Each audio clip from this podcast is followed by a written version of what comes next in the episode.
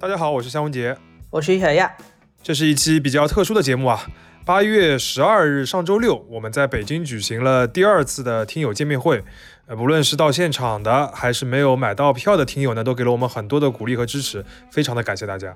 这个活动现场相当的热烈啊！我们几个 I 人一开始都有点拘谨，靠着大家热情回应，我们才逐渐打开自己。是的，是的，呃，那活动举办之前呢，其实有很多听友就建议我们能够开直播或者录像，让大家都能就是参与进来。但是为了有一个相对宽松的讨论氛围呢，我们就没有这么做。不过这一次这个见面会里面还是聊了很多能发的内容啊，尤其是挺多朋友关心的一些商业的话题，以及对于《商业就是这样》这档节目本身的一些探讨。回答这些问题的过程呢，让我们自己也很受益。所以这期节目我们就把这部分内容脱水以后剪成了一期节目，或许也能让大家感受一个有点不一样的商业就是这样。那我们就开始吧。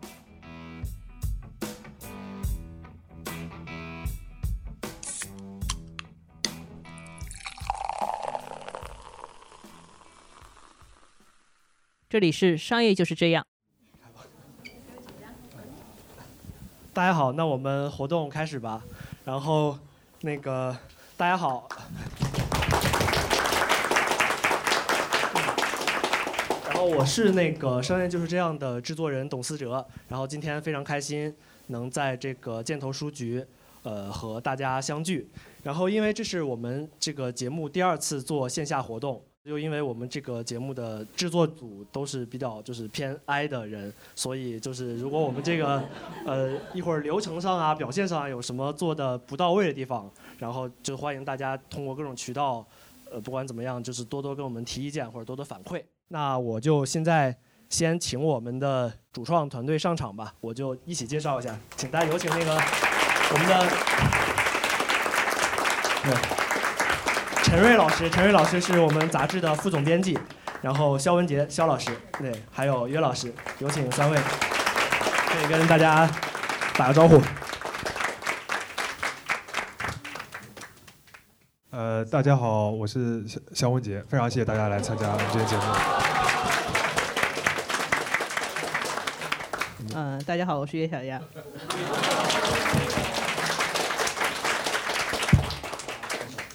我是不是没说？我叫陈瑞，我可能是忝居在此了。我本来要求不要上台的，因为我觉得我不应该跟两位主播。对对对，说的非常对，就我不是很配，但是但是两位主播盛情邀请，我就上来了，大家就看着吧，谢谢。我我我们一般叫陈瑞老师叫葛老师，就是我们有时候大家以前听节目，对他其实是我们的。呃，是我们是我们的领导，然后带过两期班吧，就对，有很多期，包括之前疫情期间一期几期是那个陈瑞老师带班的，是，我也替过肖文杰，就是我们谁阳了，就是葛老师就会来替谁，我一直没阳就。那我我接下来会先跟那个三位主创，然后呃做一些简单的快问快答，帮他们也帮大家就是找找状态。那就先分别各自说一下做过最难做的一集节目吧。邱文杰先说，他已经拿好东西了啊。逐字稿节目就是要准备好东西。啊，最难的应该是第一集。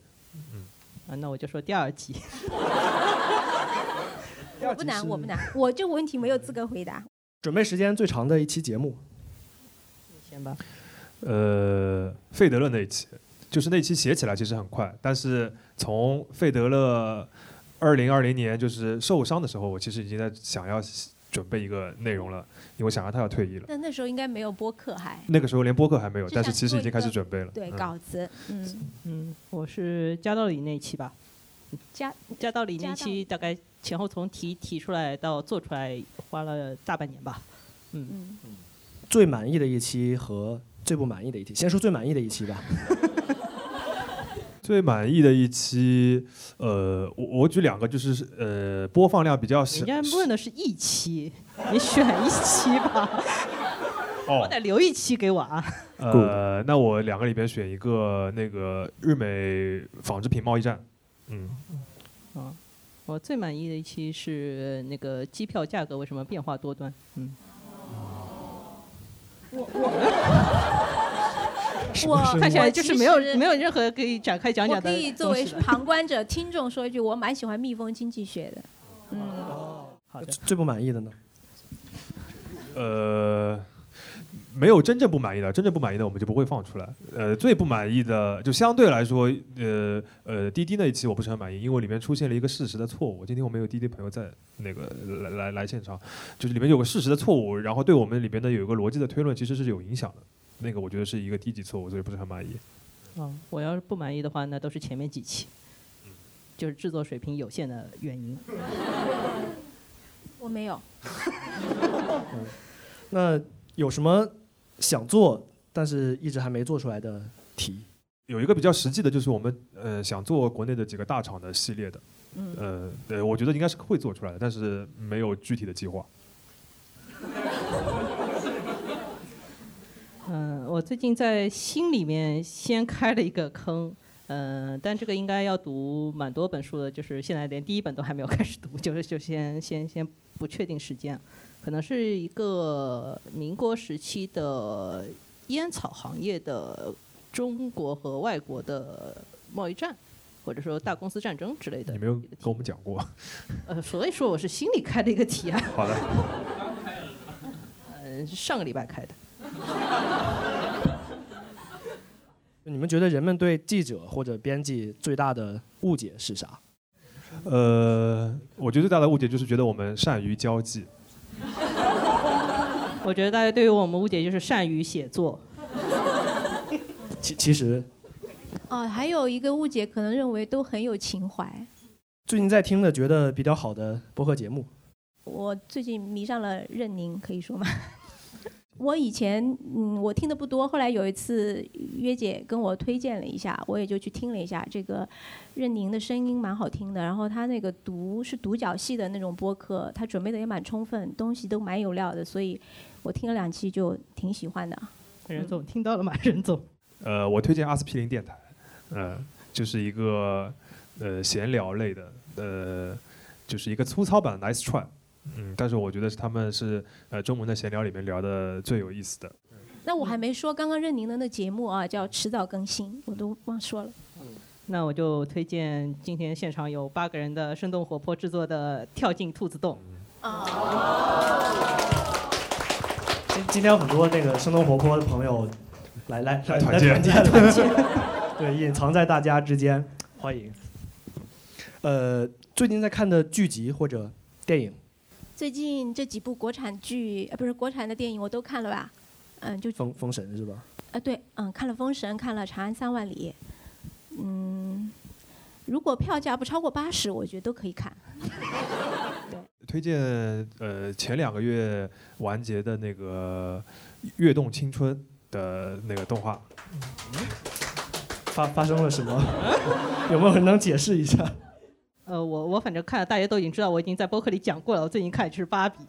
啊，三分之一的电影额度，对。今年额度还剩两部啊，还剩两部，嗯，那那最近在看的一本书，说这个吧，就前两天毛奖，我在昨天还在跟约姐在讲这个毛奖，就最近刚刚公布吧。但是我之前因为在提名里面看到有葛亮的那本《燕食记》，我本来还蛮期待的，但是后来葛亮葛亮果然就是落选了。但是《燕食记》这本书，如果大家有机会，我还是推荐看一看，写的蛮好的。尤其葛亮这么年轻，能写这么厚重的东西，还可以，就就是可读性挺强的。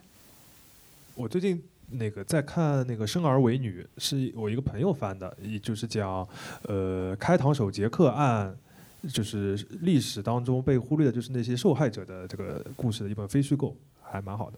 嗯，最近在看刘和之前的一本，就是叫《六个名字的解法》，他现在有一本就是重新编译的版本，叫《剑桥的陌生人》。他主要就是通过纳博科夫的小说里面出现的一个诡异的人名，然后把整个剑桥大学二十世纪一战后左翼知识分子群体的群像描绘了一下。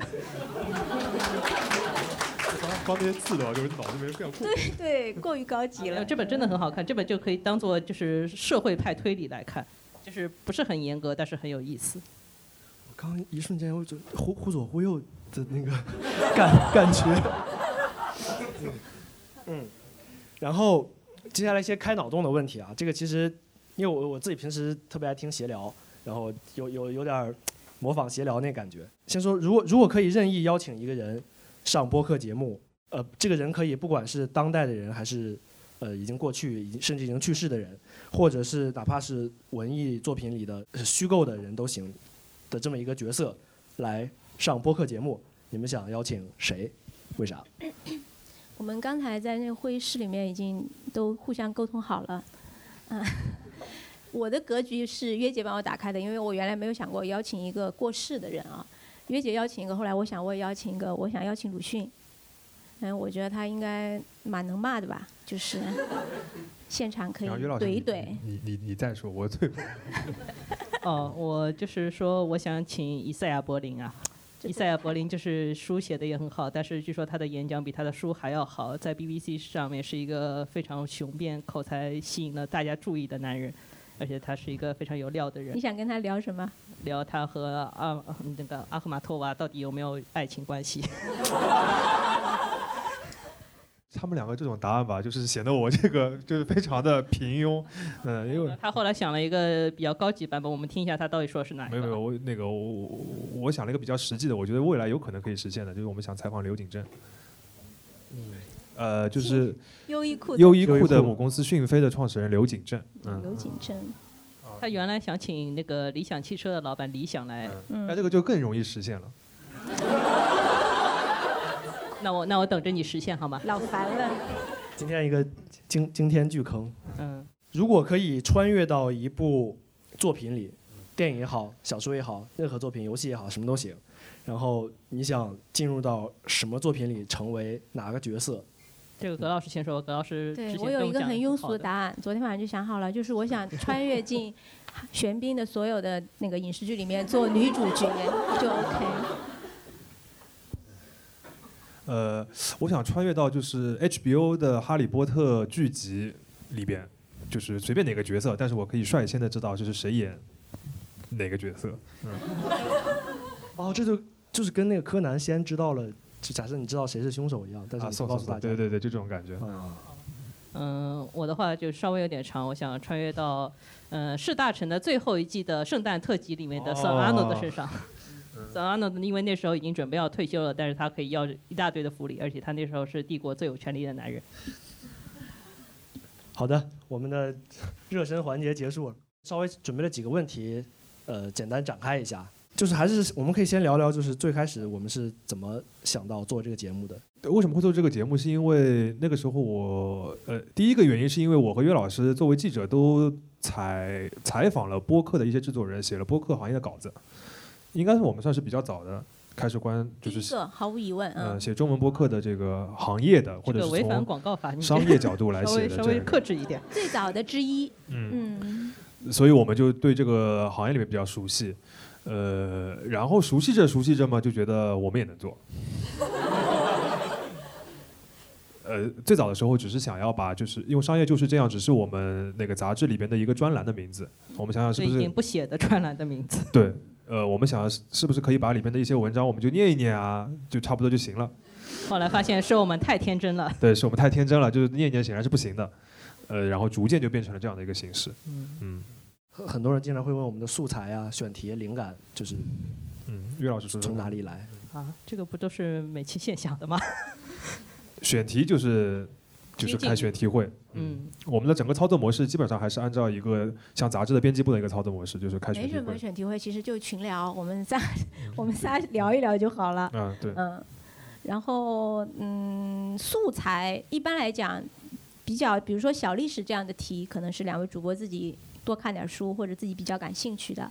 然后有一些嗯，可能是来源于杂志上已经做过的选题，大家觉得有价值、有意思的，就再扩展扩展。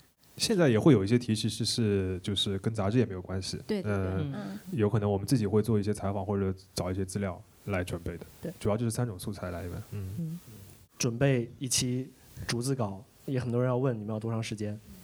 对 你可以，你可以对着叹气，这样我能录进去。我再叹一下啊。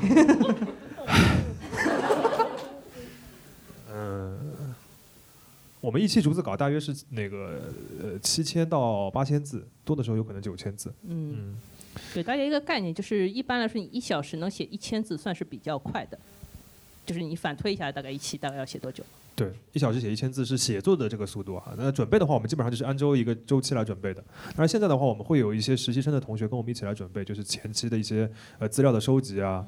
呃，数据啊等等的，呃，就是会一起逐渐的参与起来，但是就是最后的这个成稿，就是那个我跟岳老师两个人，就是呃他一起我一起，这样我们来呃写的。嗯，刚刚那个还没展开的可以展开了，就是最难准备的一单集。加道理，你说说呗。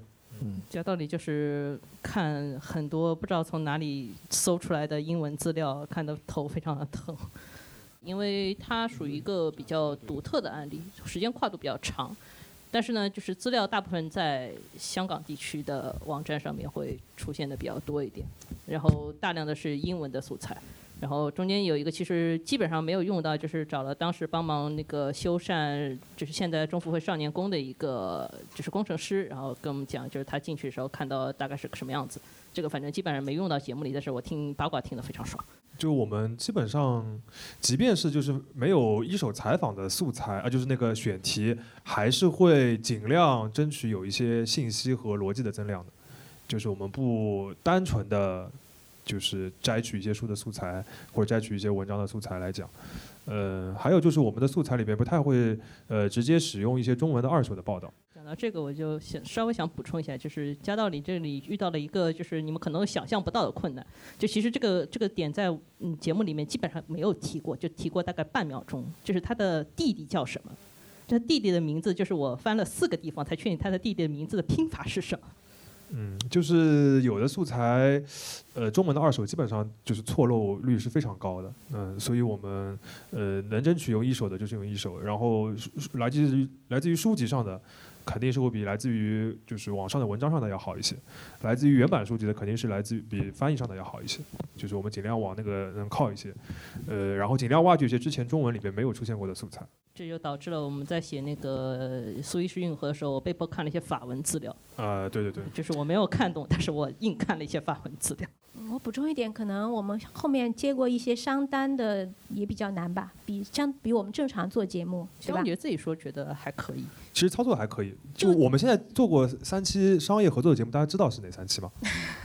就是我们的合作节目都是会在 show notes 和节目里边，就是呃声音和文字都会说明的。第二个就是商业合作嘛，就是呃你要说对我们的这个内容有影响吧，那总归不能讲啊太多的坏话，对吧？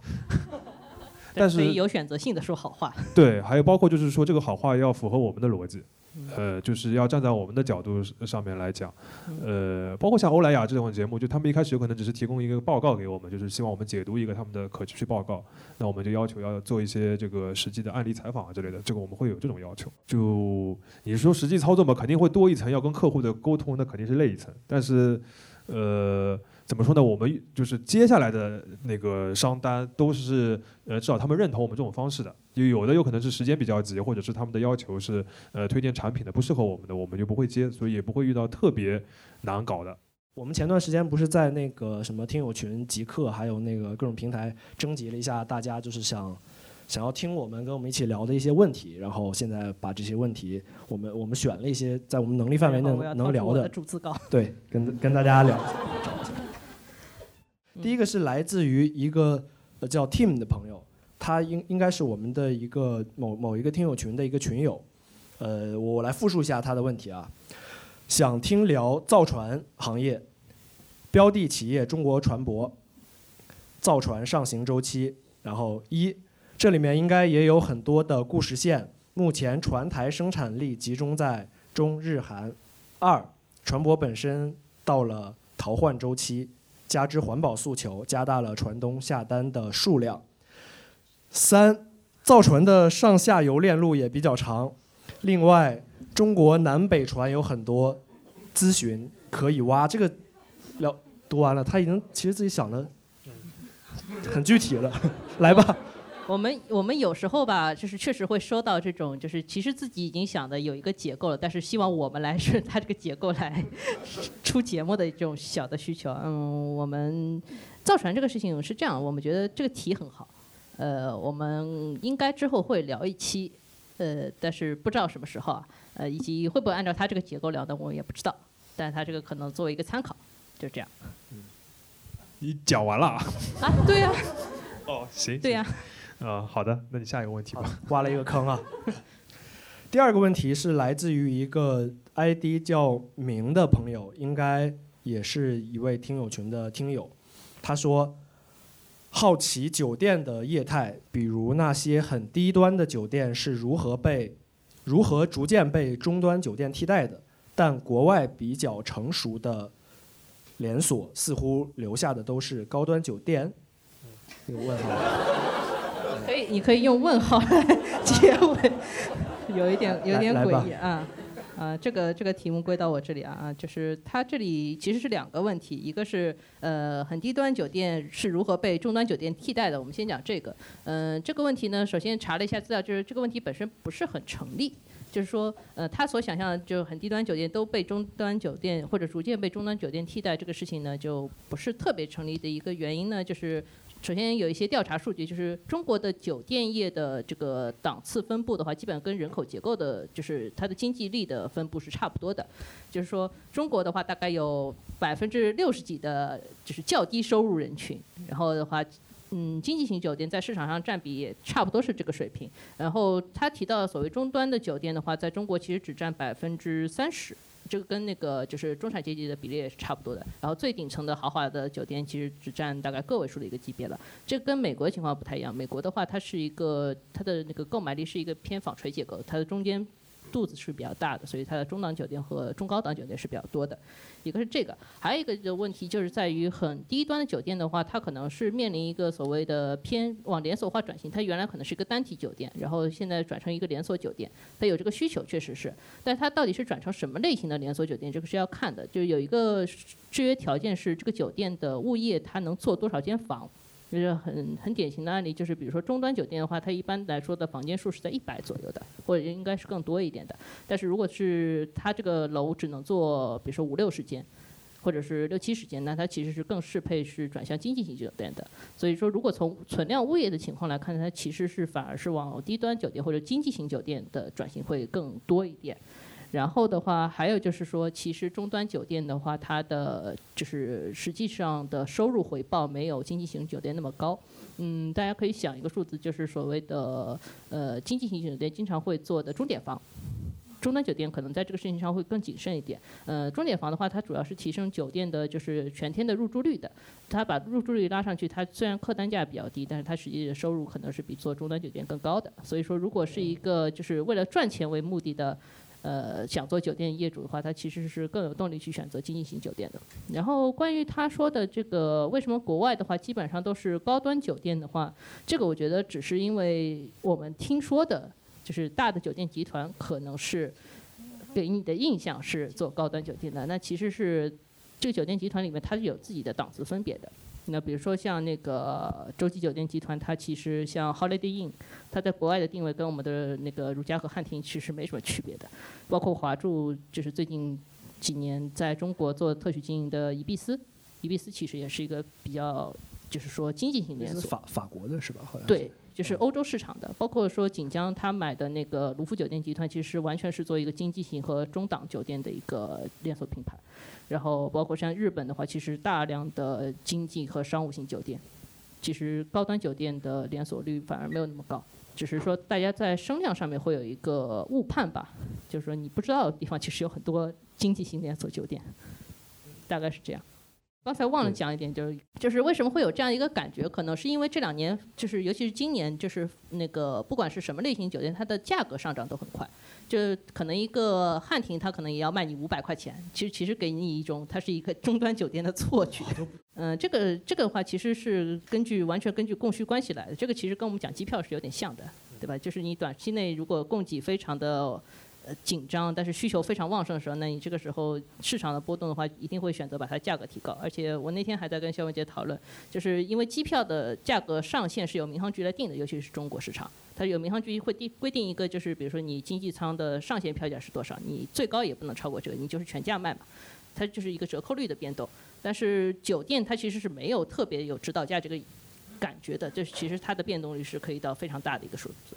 嗯，但是这两年的话，其实中国还是在所谓的就是复苏状态。复苏状态有一个特点，就是说房价的上涨率要快于入住率的上涨，就是它的入住率没有很很快的一个提升，但是它的房价相应来说会有个更明显的提升。它就是为了把它的那个利润还是做到一个比较好的水平，但是选择了这个样子的一个思路。说明北京最近需求量相当。呃，对，这这还是这这又是另一个问题，就是如果只看一线城市的话，有可能得出的是一个比较偏颇的数字，尤其是这个阶段的一线城市，那你可能看到就是一个相对来说比较扭曲的一个供需关系。但是如果你在整个中国的市场的盘子里来看，你可能得到的是一个相对来说还比较正常的数字。但我们没有中共市场是数字啊，所以就我们就简单聊一聊。那我们下一个，下一个这个应该是一位呃小宇宙的，应该是一位小宇宙的朋友。ID 叫 Bell 米大米的米 Bell 米，然后他的问题是：近年来酒类饮料市场增长是否真的集中在低度酒市场，比如说精酿啤酒、顿号清酒？嗯，这里要辨析一个概念，就是他这里讲的增长到底是什么意思？就因为他只留了这么一句话，我们也没办法去问他。嗯，他可能是说那个，就是比如说市场的增量的绝对值呢，还是说比例上面到底是哪个增长比较多？嗯，我这里查了一下数据，我只能大概给大家一个概念，就是中国现在市场酒类市场的最大占比还是白酒市场，白酒市场大概是一个看一下六千亿左右的规模。嗯，然后他所说的这个低度酒市场是大概三百亿不到，嗯，但是如果看增长率的话，这两年白酒市场增长率大概是百分之五左右，呃，白酒这么大盘子还能有百分之五增长，我看了已经非常吃惊。然后低度酒市场大概是百分之三十，嗯，如果从单从增长率来看，确实是不错的。但如果说是全部的增长都集中在低度酒，那显然是不对。那你前面说了，白酒这么大盘子还能有百分之五的增长，嗯，所以它可能就是说。关注某个市场人会相对来说更关注那个市场所在那个盘子的变动，尤其是低度酒市场确实是变动比较大，但是这个变动比较大的原因是基数比较小，就是还是要把基数放在一起考虑的，呃，以及就是不要忽视中国的白酒的基本盘，可能是这样的。好，你看这个问题就准备比较简单。下一个问题是应该也是一个小宇宙的朋友，叫呃童开心，他的问题是大模型和 AI 搜索。会不会改造财经媒体？感叹号，会不会？邵老师又又又叹气了。呃，这个问题是这样的，就是说我们哪个借机推荐一下我们杂志另外一一个报道的品牌叫新皮层，呃。就是之前微软的一期节目和英伟达一期节目，呃，我们已经引用过他们的内容。然后英伟达这期节目也请了就是新皮层的同事王杰峰来跟我们一起来讲，他们会比较关注这个呃人工智能的方方面面，包括软件，包括硬件嘛。所以呃这个问题，他们以后问的是会不会改变财经媒体？我觉得就是他们到底用不用 Chat GPT 来写稿？这个问题啊，就是说上次我听到这个问题，你知道是在哪里吗？就我们内部有一个，就是有一个有一个考核的时候，这个公司的领导提问的，然后我正好抽到这道题。那你现在就把现下现现在的观众当做领导，真谢谢你了。之前有向我征集问题，但那天我因为生病我没去，本来我应该是评委的。谢谢你啊，嗯啊。我记得当时还他还问了一个子问题，就是说你觉得你有什么是超过 AI 的，或者就是现在你 AI 实现不了的？我我觉得是这样的，就是首先，呃，现阶段当然是会有一些是实现不了的，就比如说我们的一些策划啊，或者说是，呃，这个选题能力啊，包括对于素材的这个选择啊什么的，那当然是的。但这些东西能不能被取代呢？我觉得大概率是会被取代的。呃，但我们能做的就是说，呃，它出了什么新的功能，我们就是快速的尝试和实践它们。就是在我们日常的工作当中，其实 ChatGPT 的使用频率还是蛮高的，或者同类产品啊，还是蛮高的。已已经，呃，部分取代了 Google 对我的作用或 Wiki 对我的作用。那就是它以后有了新的功能的时候，我们再去用。呃，到那个时候再找到自己有可能就是在它之上还能叠叠加什么东西。嗯，我觉得只能是这个态度，但是没有答案。就这个水位吧，就这个水位永远是会往上涨的，就是你只是你只只能保证你自己是浮在水上的。嗯，下一个问题应该也是一个小宇宙的朋友，应该是一个北京的听友，他这个 ID 怎么念？Smell Sinner，然后他提一个问题是，呃，现场活动可不可以以商业的视角评价一下《商业就是这样》这档节目呢？包括投入产出成本、未来商业变现途径。毕竟，相对于知识类的视频节目，播客的变现能力太弱了。我看到的更多播客，应该我看到的更多播客，更像是个人兴趣作品。把它作为一档节目，真的可以长期持续吗？（括号虽然已经高质量更新很久了，给制作人点赞。）哎，哦，谢谢看到。呃，这个问题是这样啊，就是他其实也是问了两个两个方面的问题，一个就是你个人做播客能不能持续下去，是后半部分。呃，以商业的视角来看，商业就是这样。首先就是如果呃是应该是不成功的吧？以我们的角度来看的话，商业就是这样，这个产品不值得放在商业就是这样这个节目里面来分析，因为它比较小，也就是商业上非常简单，就是撑不起三十分钟的这个量，所以我们就简单的介绍一下啊。首先就是节目本身，它不是一个独立的产品或者独立的一个经营主体啊，它是属于我们第一财经啊上海第一财经传媒有限公司的，呃，然后在现在在公司内部也没有独立结算，所以说比如说他刚刚提到的这个成本也好，收入也好，呃，就是我们能够大致的来看，但是其实没有一个准确的，像就是我们给不出一个资产负债表和这个收收入表这种就就是三表我们是给不出的啊，但是呃可以大致的给大家介绍一下吧，就是首先是看成本。呃，我们的成本的话，第一个就是制作费用，制作费用就是每一期呃写这个稿子有个稿费，呃制后期的制作有个制作费用，呃第二个部分就是一个每年的年度制作费用，就是呃比如说平台上的这个托管平台的收费，每年会有一一小笔钱，呃第三部分的话是一个设备的折旧吧，就是我们现在有一些那个录音的设备折旧，呃大致上比如这个这个录音设备我们加在一起是几千块钱。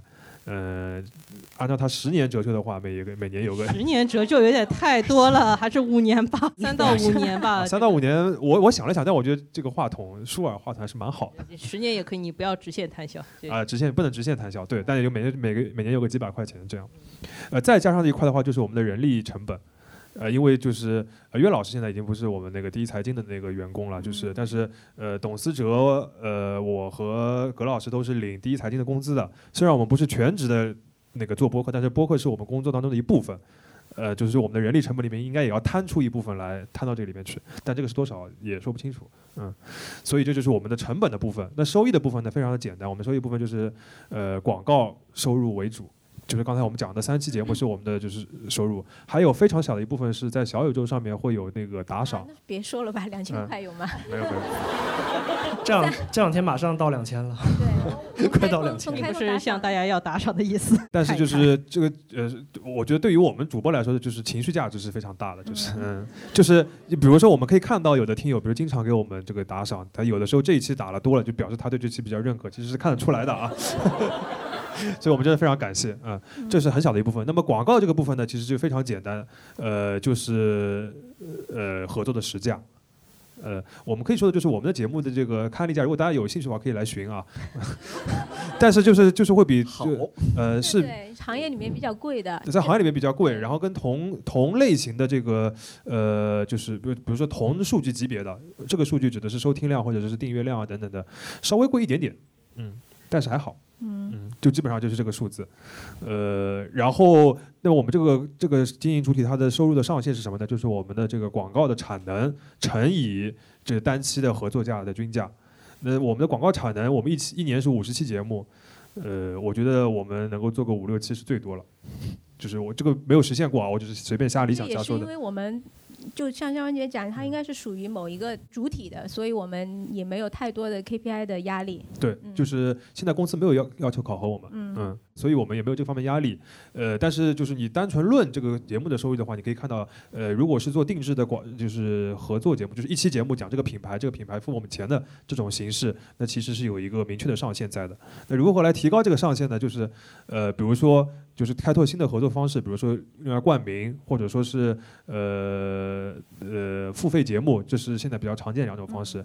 但是现在暂时都没有实践看到比较那个好的实践。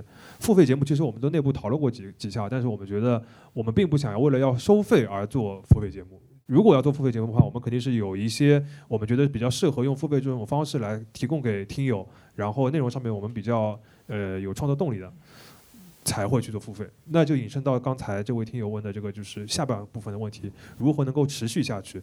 首先就是我们没有钱的这个压力，所以说没有说因为赚不到钱或者说是要亏钱然后做不下去，这个暂时没有。约姐不发飙，就应该可以 持续下去。对，所以就是只要我们愿意跟下去，就可以跟下去。对，嗯，就是我们愿意的话，就是一个就是我们有表达的能力，就比如说我们的时间、我们的能力都能够得上，继续能够维持周更这个频率。第二个就是我们还觉得这个这个事情，呃，比较有价值，那我们就能跟下去。呃，所以这就是大致的回答。嗯我们的问题已经回答完了。嗯，交给观众吧，我觉得我们太嘎了，对，对我希望跟大家多聊聊。那我我们自自问自答的这个尴尬环节结束了，呃，大家有什么想跟我们聊的太尬了，就大家多多说说吧。啊大家就举手吧。最好是提问，就是不要不要花过多的时间说感想，对，反正就是提问或者给我们给我们一点回答的空间。嗯，可以先自我介绍一下啊啊，嗯，大家好，我叫吴文强，群里面也是叫吴文强的一个听友。然后我想问呃约老师的问题，因为肖老师在节目上有跟某一期节目上面分享到说，呃，当时是另外一个主播说的是，你很难挖得动一个在第一财经上班的上海男人。那想问一下肖老呃约老师是哪里人？这是什么节目？他怎么会说这种话？有一期节目有一个嘉宾当时说，呃，跟肖老师反应如吗？是你上反一如樊节目的那一期。不不，我知道我知道那个三四线啊，不是那个汽车那个价格战，然后杨轩提了一句，啊，这个前因太长了，啊，对对，就是所以你的问题是我是哪里人是吧？这个问题真的很复杂，月姐讲一讲。没有这个问题嗯还就是确实是值得，点没想到你问到了点子上。可以说一分钟的一个回答，就是我出生在北京。然后七岁去的上海，所以我的身份证号码是北京的身份证号码，但是我的户口是上海户口，还好没有到一分钟。四句话朋友们注意啊，就是两大这个超一线城市，好吧？天天龙人平方，呃，那还有一个问题是，约老师刚刚说不在第一财经了嘛？后面会不会影响他的出席频率，或者是其他一些？我前面已经讲了，我们现在非常小心翼翼，就是要舔他。嗯，希望约姐在那边也开心，在我们这里也开心啊。我我都开心，都开心。还是岳老师还是蛮辛苦的，就是对对对，确实很辛苦。嗯，这个可能会导致我们的制作比原来稍微紧张一点点，但我们在尽力弥补这个问题。嗯嗯对。呃，几位老师好，呃，我是呃小宇宙上的听友，ID 是那个夏日么么茶，然后在群里面是一个经月亮常看到，嗯，啊，谢谢谢谢。那个我有一个问题，因为刚才听到肖老师有讲说，未来可能会做一期关于大厂的这样的一个一个节目。呃，我本身也是在呃某一个大厂工作，然后想了解一下，因为大厂其实它分有非常多的业务线，想了解一下，呃，大概想要做哪方面的内容呢？从哪个方面作为切入角呢？有这个想法？我我先说吧，就是这个事情看我们的能力范围，我们能踩到哪个部分就先做哪个部分。呃，那那因为我估计一期可能很难很难讲完，系列会做个系列啊，谢谢谢谢，嗯好的。完了吗？你补两句吧。有什么要补充的吗补两句吧啊，对，就是对对对，就是。其实我们这个我们说大厂，就是有可能目目标相对比较明确的是阿里啊，啥？字节跳动不想做吗？字节跳动当然是想做的，对，但是难度面已经说了，最。想采访的人是张一鸣。嗯，呃，老师们好，就是我想问一下老师们，就是做播客的时候，如果想要快速的了解一个行业的话，嗯、那他就是获取信息的渠道，呃，一般是哪些？我的好朋友 Google，呃，但是因为嗯，我会在网上搜信息的时候，觉得就是在百度呀什么这些上面信息的那个错误率是非常大的。所以我的好朋友是 Google。对，是所以这这个其实没有什么特别的这个来源和技巧，嗯嗯，就是有很多是要就是努力付出的，嗯，可能可能还是有稍微有一点点天赋，就是看东西快一点会好一点。嗯，就是你同样看很多垃圾，但是你过垃圾的速度比别人快。就包括我们之前正好在讨论的时候，就是我们都没有用什么很厉害的，就是这个效率工具效率工具都没有用过，嗯。嗯，就我们就使用 Word 和 Chrome，嗯老师们好，嗯，我是一个互联网的从业者，然后那个也听你们节目大概两三年了，非常喜欢你们的节目。然后呢，其实我也想问一个关于这种制作方面的一些这个问题，就是我还是比较好奇，就比如说你们在做选题的时候，比如说你们的选题大概是一个什么样的流程？是说大家一起去碰点子，还还是说我们有一些选题会抛到一个群里面，或者怎么样？其实还是挺好奇，就是你们这个选题是怎么做的？呃，你刚刚说这两种方式都有可能，就是有的可能是线下的，就比如说，比较常见的一个场景就是我们录完了一期之后，就接下来两个礼拜我们录什么，呃，然后我们就会讨论一下，这是一种。还有就是群里面我们会讨论，就是像比如说大家的这个呃，如果加入我们的听友群的话，之前不是都会提两个问题嘛？其中有一个问题就是问大家有什么感兴趣的话题，这个的话，董事者也会定期的，就是会发到群里面。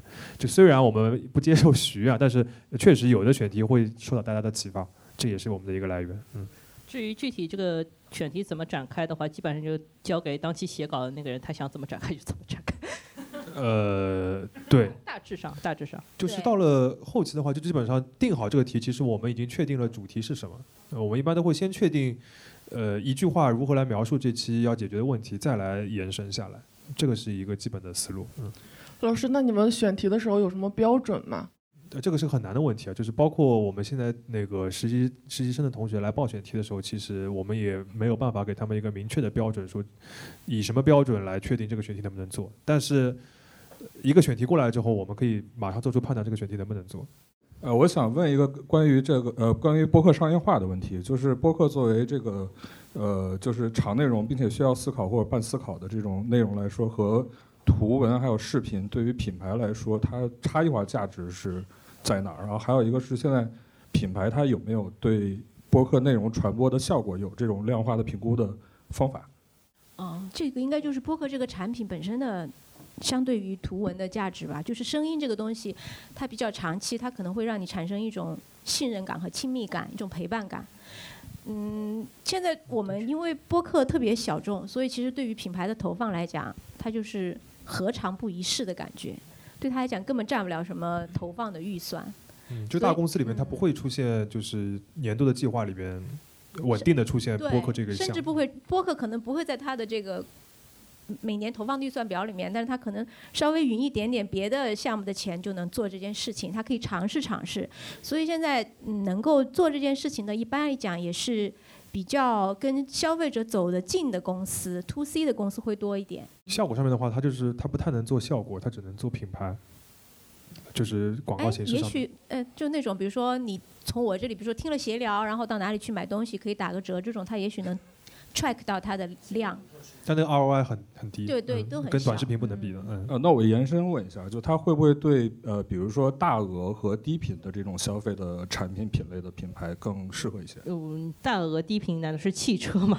或者或者 买车买在节目里面发一或者是那个张玛莎拉蒂五元 代金券，大家会有兴趣吗？或者是比如说家居品牌这种，因为呃相对来说家居品牌更多更小众一点。这种肯定是有价值，但是有可能很难测算。嗯，它你单单期节目即使是一个小时，你要撬动购买嘛，撬动行为，我觉得难度比较高。嗯，呃，那所以就是现在呃做和品牌做合作的播客，就是品牌对播客的呃传播效果也没有太有严格的这个。就是它没有要求它没有购货，它它没有效果的要求，但它肯定有传播的要求。就是品牌传播，它也有品牌传播的要求，但它数字不会要求你带货的那个 ROI，它有可能就是一些就是传播度啊、播放量啊、看看你的播放量，对评论下面的互动量，看看这些东西。就是过去那种品牌广告会要求的那些数对字。嗯，好，谢谢啊。嗯，呃，几位老师好，我是来自小宇宙的听众，我现在在互联网大厂上班，但是但是在商业层面也算是一个小白吧。然后是之前林娜贝尔那一期上的钩，后来就呃听的比较多。呃，我我比较感兴趣的问题是，呃，为什么会选择在呃这样的时现在这个时间点选择办一场线下的一个见面会？有没有什么呃有没有什么想你们想从这个呃见面会里面你们想要获得的东西？问题蛮好的啊。呃，非常好的问题，是因为什么呢？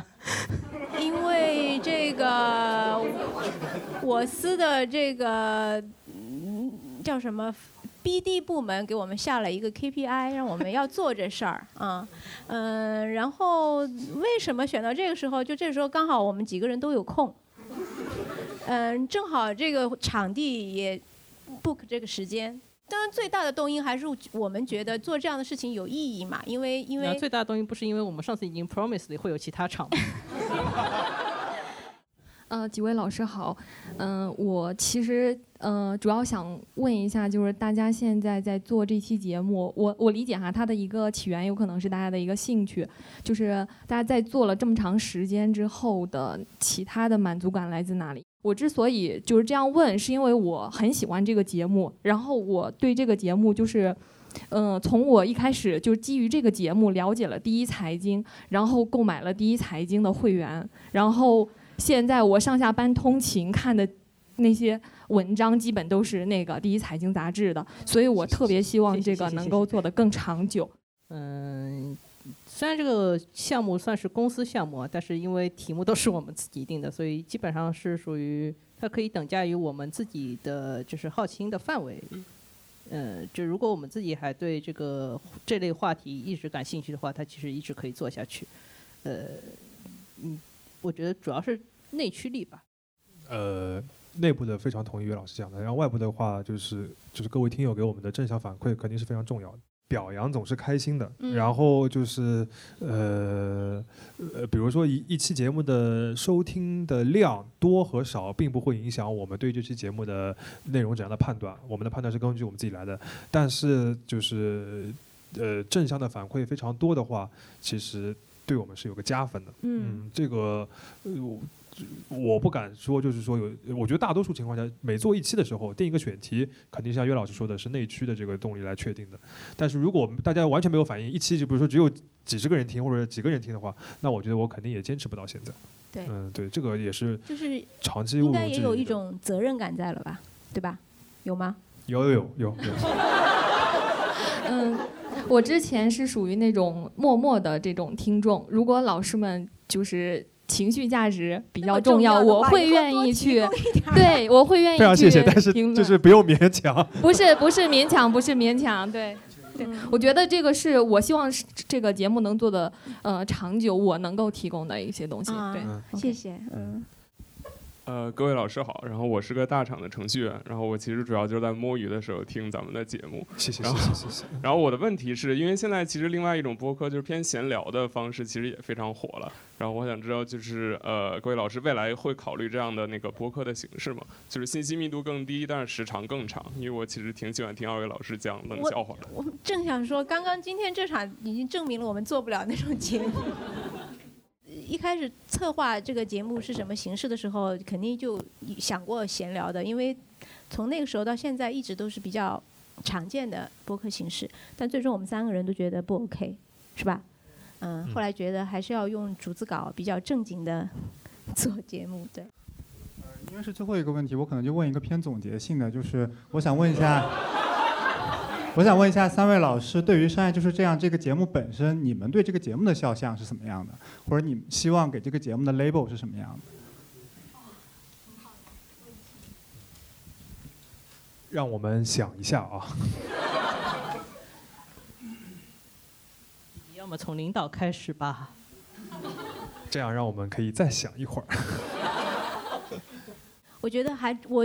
尤其是特别希望这个节目是能够用一种不同的形式，就是区别于我们以前的这个稿件的文字的形式，嗯嗯，但是传达的是同样的价值，就是能够让读者啊不是让听友，呃，在这三十分钟过完之后，多多少少有一些收获，哎，这个收获是我希望是建设性的吧，嗯。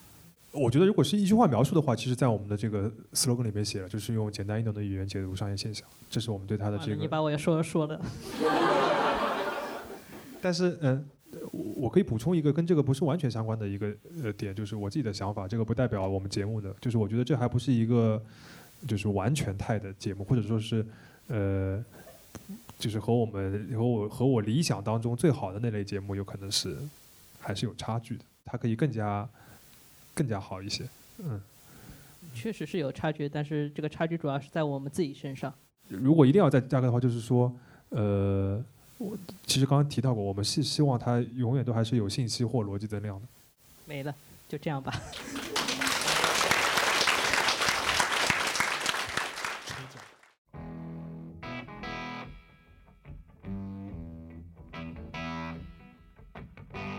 感谢收听这一期的商业就是这样。你可以在各大播客平台收听我们的节目。